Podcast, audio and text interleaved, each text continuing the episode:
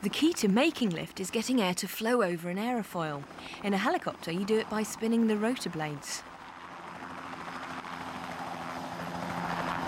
Once the rotors get going, they whiz round at constant speed, but to generate lift, you don't change the speed, you change the angle of the blades as they rotate.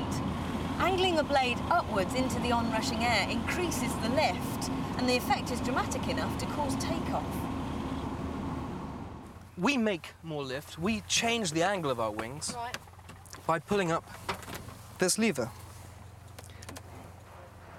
If you look at the wings, you see them? Mm-hmm. If I pull it up, it increases the angle of them, throws more air down, makes thrust straight up, and it supports our weight. We get lighter. If we pull it up some more, you take off, Takes us off the ground. and we're flying. Of course, when you pull it up, the wings are, the rotors are harder to push through the air, so we need to push them harder as well. And you don't really have to worry about that because the lever does that automatically. When you pull the lever up, it also tells the engine to push harder too.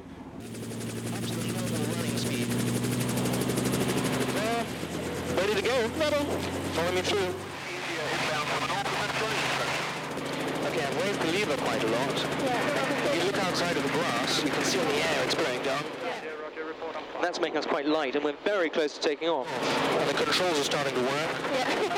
Yeah. All, all the controls are active. If I come a little bit lighter, look out ahead, feel with the left hand as I come up a little bit. Boom, Yeah. airborne.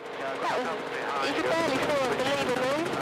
That's right. That's effortless, isn't it? Yeah. It's a fundamental law in physics that if you push an object or a gas or a liquid in one direction, the object doing the pushing will go in the other. And this is how helicopters work. The pilot has a lever on the left called the collective pitch. When that lever is pulled, the aerofoils tip up at the front and increase the lift, and this drives air downwards, and as a result, the helicopter goes the other way. This cubic meter of air weighs about a kilo and a quarter. Heavy, really. If mm. you think about that, a litre of water weighs one kilo. So that's quite a big mass to chuck around.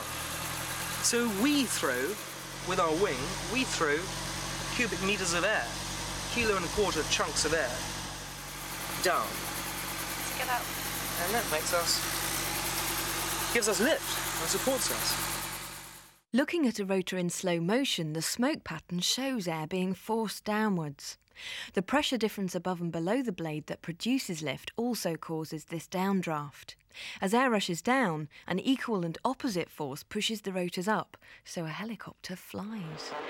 It, there's no movement at all. You can it just feels very still. Yeah, it's a magic carpet. It's like dancing. It is wrong to uh, associate floppiness with lack of strength. You've got both. The rotor needs to be able to flex up and down, backwards and forwards, and in twist, and it is allowed to do so. But the structure and the materials are designed such that that can happen, but the rotor is still very, very strong indeed. Just because something looks flimsy, it doesn't mean it's weak. If you want to suspend a heavy weight, you need something that's strong in tension.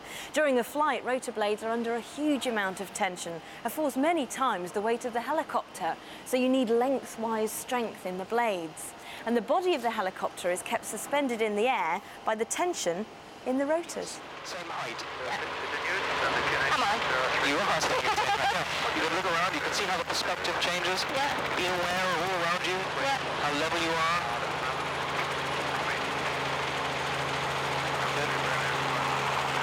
Holding the height, hold the height. Okay, that's good. Nothing too wild. No, just gentle. Perfect. We're hovering. Yes, you are. so you're holding the height. Yeah. How easy is that? Very. Yeah? Yeah. As long as I don't have to think about anything else.